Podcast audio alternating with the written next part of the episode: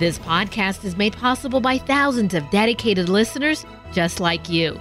Be a part of this powerful three decade legacy of evangelization by visiting materdeiradio.com or downloading the Hail Mary Media app.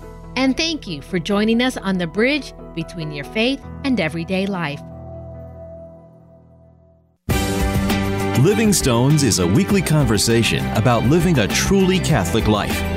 Deacon Harold Burke Sivers and Ken Hallenius help you deepen your relationship with Christ and His Church, discussing practical ways to grow in faith, participate more fully in the liturgy, and practice charity towards all.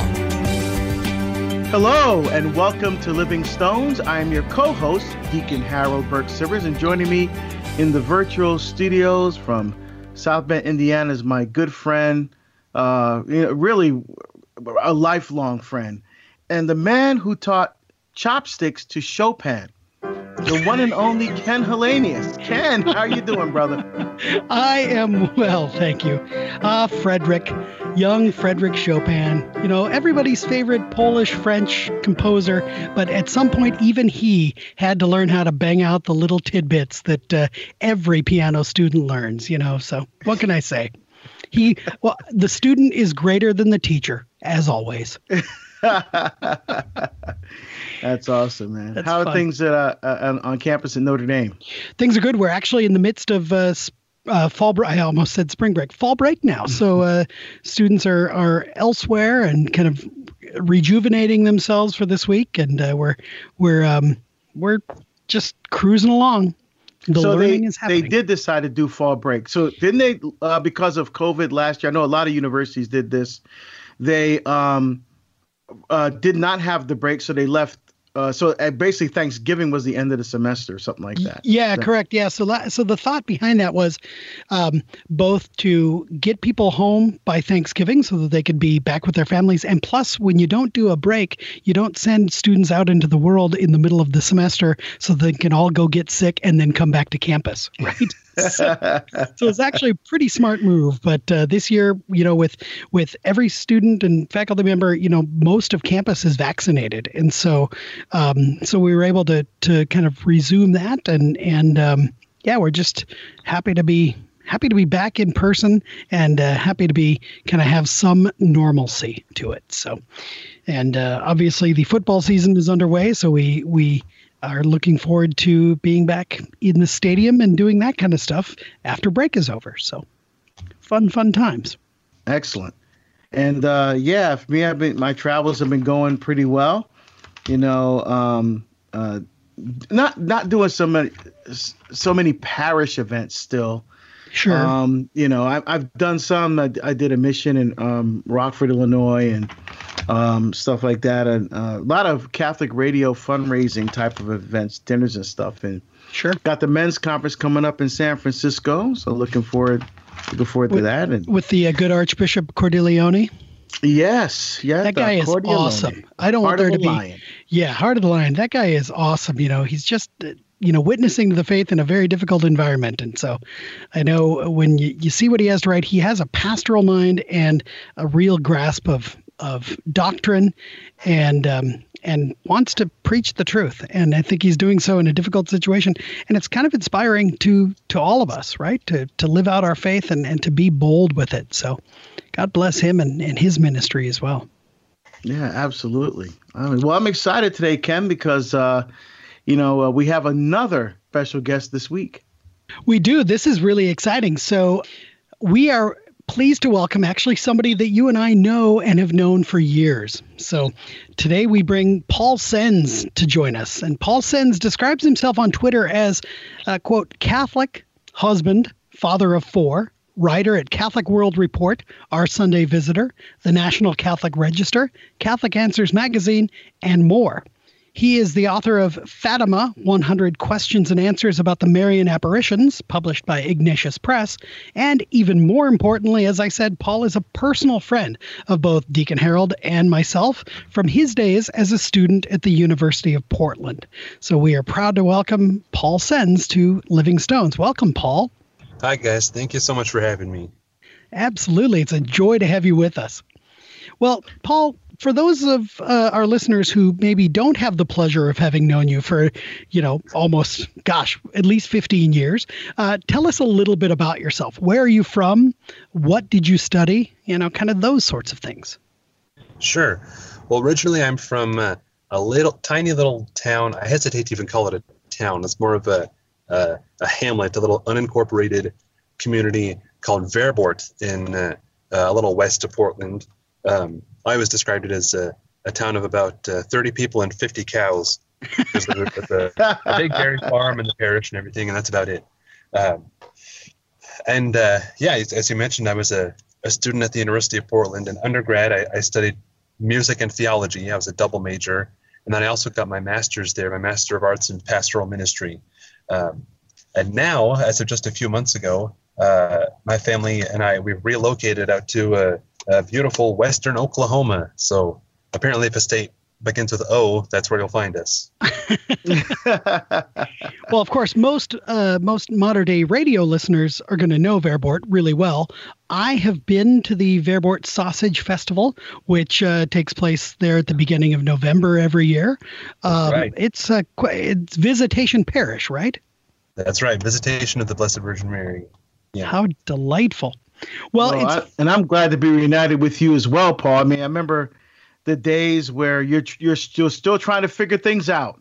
That's and right. I kind of served as a mentor for you. Um, you know, kind of helping to steer you in the right direction, give you some things to think about and to pray about, and and I kind of feel like a proud papa now. you know, seeing all the amazing things that you're doing, the writing, and I see I see your name all over the place. Um, you know, and, and of course the your, your book that we're going to be talking about, you know, these next couple of shows is just uh, it's just so wonderful to see how God has uh, has blessed you and uh, uh and you continue to do great work uh, writing. Well, thank you, and thank you for all thank you for all that you did for me and and and Ken, don't be bashful. well, no, it's a it's it's joyful to see. I mean, this is obviously the great part about working in higher education, right? Is that the helping students, young people discover their vocations, their talents, and then seeing them go off and actually put those into practice is is the joyful part about working in higher ed. And so it's it's awesome to have you with us. And uh, um, you so tell us a little bit about what you do as kind of during the day you know i mean you you're writing all the all the time what what does your your average day or average work week look like so the writing is uh, uh, sort of a, a moonlighting uh, venture for me. I do it I, when I can focus, which is after the wife and kids and everybody is asleep. So all hours. during the day, during the day, I, I work for Ignatius Press. Uh, I have sort of two primary responsibilities. Uh, I'm in charge of the Ignatius Pew Missal, uh, which is a, a, a worship aid for congregations sort of like you know most of the listeners will be familiar with OCP's Breaking Bread and today's Missal. It's kind of in that vein.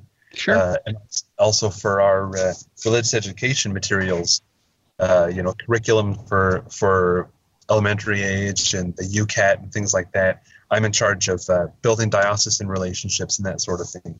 Although, as I always say about Ignatius Press, we're a we're a, a small um, but tireless workforce you know, we've all got we all wear a lot of hats and do whatever needs to be done. But those those are my those are what take up the bulk of my day. Wonderful. Well, Paul, you're the author of uh, Fatima 100 Questions and Answers about the Marian Apparitions, published by Ignatius Press, uh, as a sort of companion to the 2020 movie Fatima. How did you get involved in this project? That was an incredibly providential uh, series of events. So, the, if memory serves, the movie was initially supposed to come out, I think, in April of 2020. But then, because of theaters being closed and everything, they decided to push it back to August, and and they were and then they were planning to do some manner of hybrid release. You know, by that point, a lot of a lot of uh, studios and, and, distribution places were doing uh, uh, what do they call it? Premium video on demand. You know, where at the same time it's out in the theater, you can rent it, uh, you know, for 20 bucks or something and uh, whatever it was. And because the release got pushed back, Ignat- the folks at Ignatius Press, who were working closely with the filmmakers, because they were going to be they're helping kind of promote the movie and they were going to be um, you know carrying the dvd once it came out and all that sort of thing. So they saw an opportunity. They said well hang on. This release just got pushed back four months it would be great to be able to offer a resource to people who might have more questions. You know it's a wide release. It's a it's a, a fairly major studio production. A lot of people are going to see this who won't know much about fatima and there's only so much you can do in an hour and a half or two hour movie. There's going to be a lot of questions. There's going to be a lot of even you know whatever liberties they have to take for the sake of telling a story in a different medium. So maybe we can make a resource available for people and because they knew me from my writing at catholic world report and these other places as well as of course being an employee there so they reached out to me and said hey do you think you could uh, turn something like this around quickly. We'd like to do this, you know, if we can make it happen, but do you think you can do it? And so I jumped at the opportunity and I, I, it's not a long book. I mean, it's only 120 pages or something, but, but uh, I, I researched and wrote the whole thing in, in less than a month and we just cranked it out and, and, uh, had it out um, a, a week or two before the movie came out. So then it was available as a resource. And especially, it was great with the movie being available on demand and everything, and of course now on DVD. Uh, I always tell people they can read the book ahead of time if they want to prepare to watch the movie. After they watch it, if they want to bring their questions at that point, or if they want to have it next to them during, they can pause the movie and, and look up an answer then. I guess uh, when we're talking about events that happened over a hundred years ago, there's really no such thing as a spoiler alert, huh? Well, well, well, Paul. Um, obviously, your author. This is your your first book. Um, yeah. So, who are you writing the book for? Obviously, you just mentioned you're writing it for um, the the people who may have questions about uh, Fatima. Um, but who who else is your audience? Was Ignatius? I mean, primarily targeting the moviegoers, or was this kind of just a, a, also a general book about Fatima and the interest in in uh, Our Lady's appearance there? Good question. So, one of the nice things about the fact that it's it's not it's not an official companion to the movie or anything like that. Um, it's more the the timing worked out, and the filmmakers are very supportive of the project too, because they they also saw the opportunity to give people more information. So it is a great resource for people in relation to the movie. But one of the things that I am very pleased with about the way the book turned out is that it is, as you say, a more general resource for people who are interested in Fatima, interested in Marian apparitions, or interested in apparitions in general. And you know, there there are some um, portions of the book that just talk about what the church teaches about apparition, private apparitions. You know, um, and then of course walking through the the history of what happened and before, during, and after the apparitions. And uh, so my hope is that it'll be even as the movie, you know, it's, it's out of theaters now and it's available on DVD and everything. But but as time goes on, people who are just interested in the Fatima apparitions and want a short, hopefully pithy uh, uh, resource will uh, be able to come to that and and from the information in it, grow closer to Our Lady and and get in the habit of praying the rosary and all that sort of wonderful stuff. We're uh, chatting with Paul Senz, the author of Fatima 100 Questions and Answers about the Marian apparitions from Ignatius Press.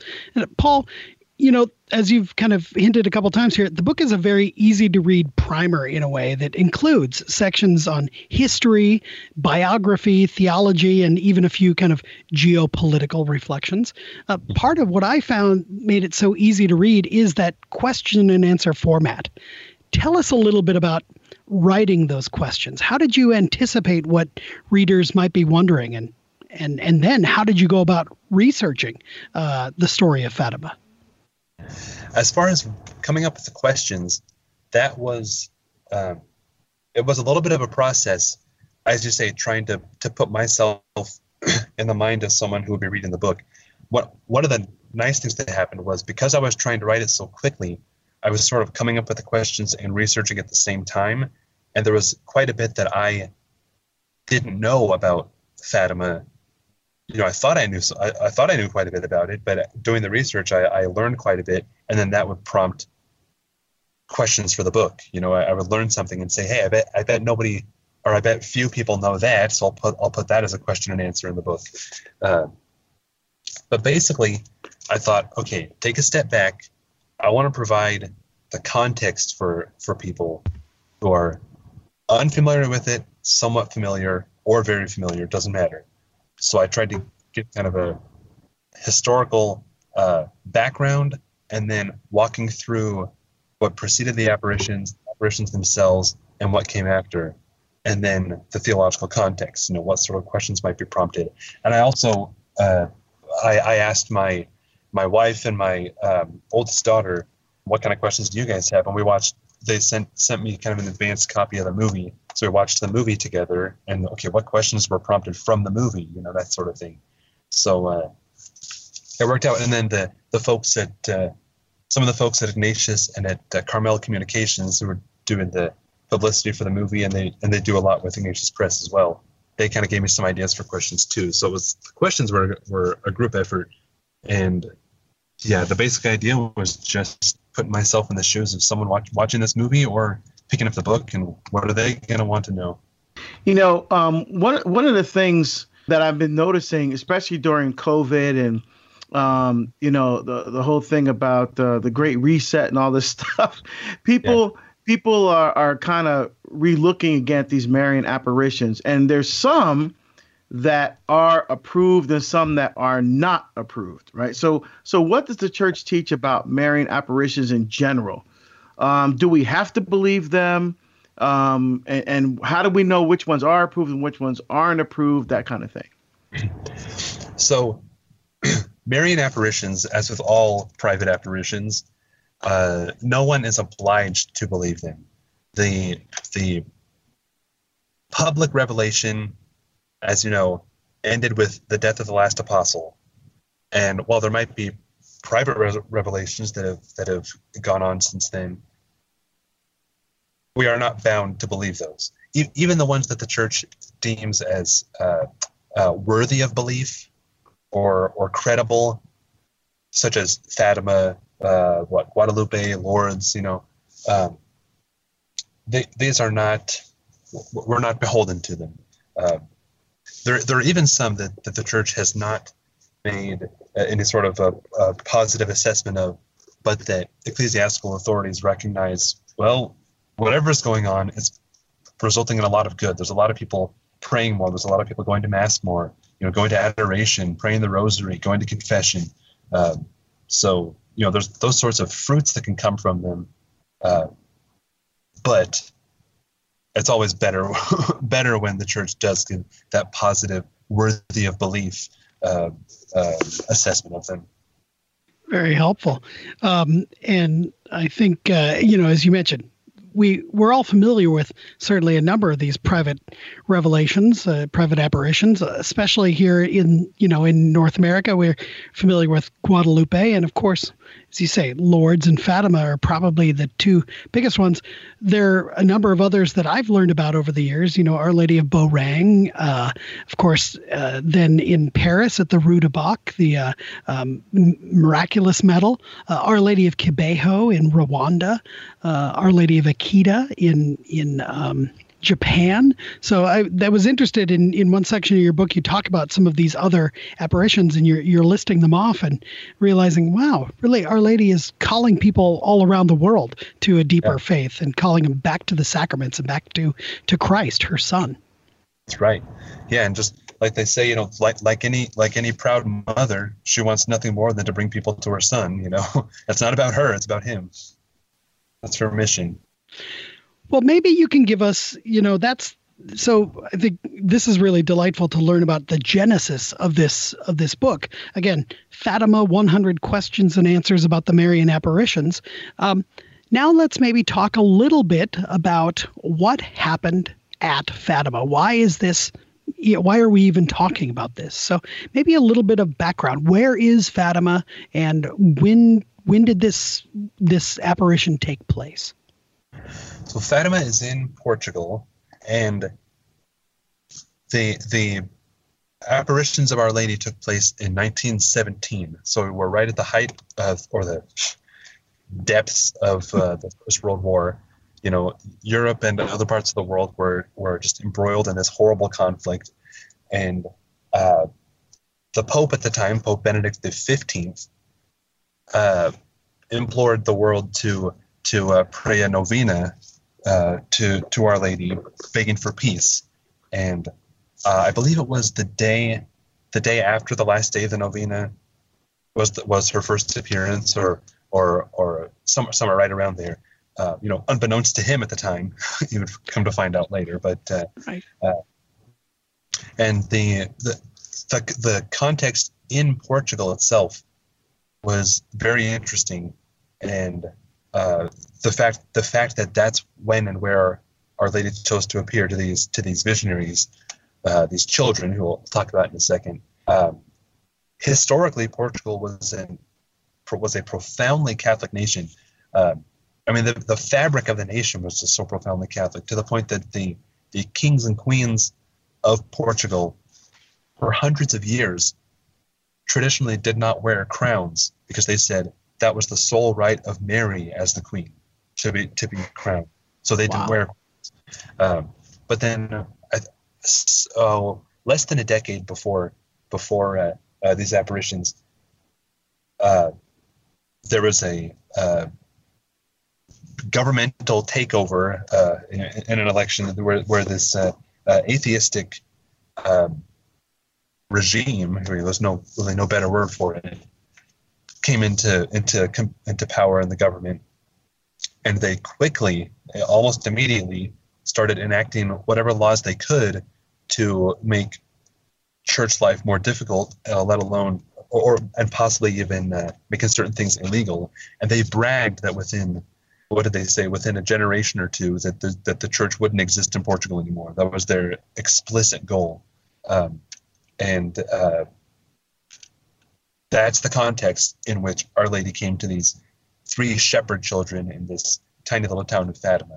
Um, I mean, things were so were so difficult with the government that at first, when mo- when almost nobody believed these children that these visions were happening, some of the people in the town were upset with the children because you know they said basically you need to admit that you're making this up and stop because if you don't that you know big brother's eye that i'm picturing the eye of sauron you know zooming in on fatima they're going to start looking at us and they're going to make us make life for us terrible. Right now we're flying under the radar but if you don't stop they're going to come after us. Uh, but of course the children weren't going to lie. They they stuck to their guns and said no this you know this is true. This is happening. This is important and we're going to keep doing what we're told. And that was yeah that was that was the context in which she came and and uh, imploring for peace Well, you know, have you been to Fatima? Have you had a chance to go over there? i never no i never have yet Yeah, I, I, I've been there, and and um, it's it was striking to me in, in a number of ways. Um, I think first of all, uh, the noble simplicity of the place. Yeah. You know, um, I I mean, I, I took a picture by the wall with that famous picture of the three of them standing against that kind of rock wall. Yeah and uh, act, we actually found the exact spot on the wall where they took that photo. And I took a photo of that section there, and just when you see the people you walk through, it's just it's just so simple. You think, well, Mary's gonna appear. You know, you, you think, you know, it's gonna be spectacular places. Just just just simple rural yeah just regular just regular folks you know um and um and obviously mary has a love for children you know so to appear to just three simple kids you know why eh, just like jesus went to the, the simple apostles right? The fishermen you know farmers you know the tax collectors whatever. I mean just everyday folks.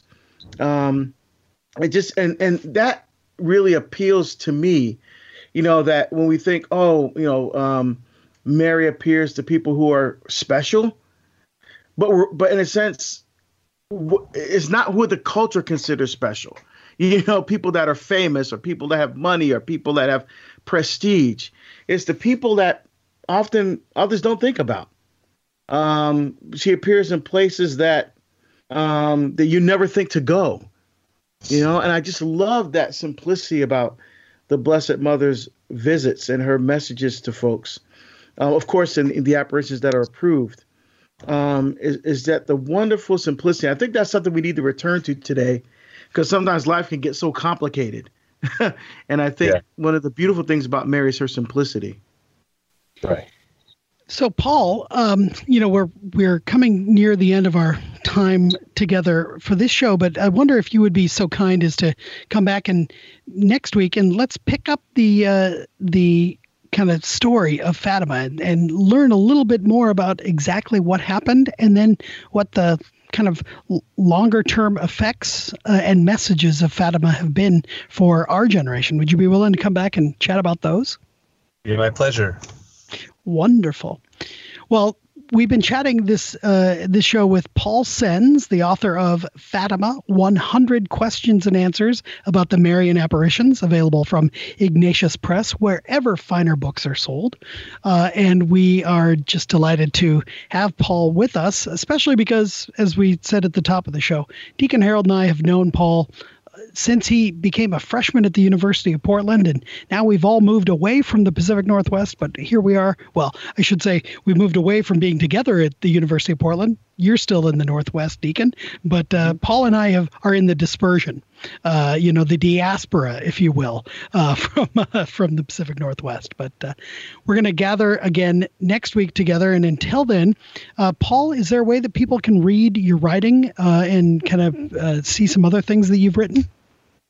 Sure. Well, uh, as you mentioned in the in my little bio, uh, you can find my writing at the Catholic World Report, our Sunday Visitor, Catholic Answers magazine, and online at Catholic Answers, uh, National Catholic Register, and uh, uh, here and there elsewhere from time to time too. And uh, and you can get the book at ignatius.com or go support your local Catholic bookstore.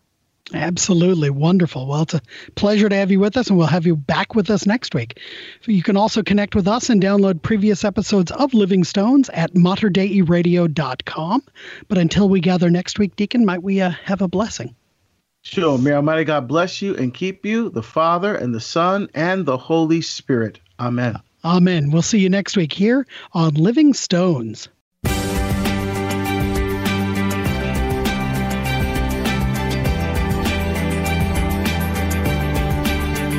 You've been listening to Living Stones with Ken Hallenius and Deacon Harold Burke Sivers. Living Stones is produced at the studios of Mater Dei Radio in Portland, Oregon. For more information about this show, go to materdeiradio.com. That's M A T E R D E I radio.com. If you enjoyed this podcast, please consider sharing it with a friend.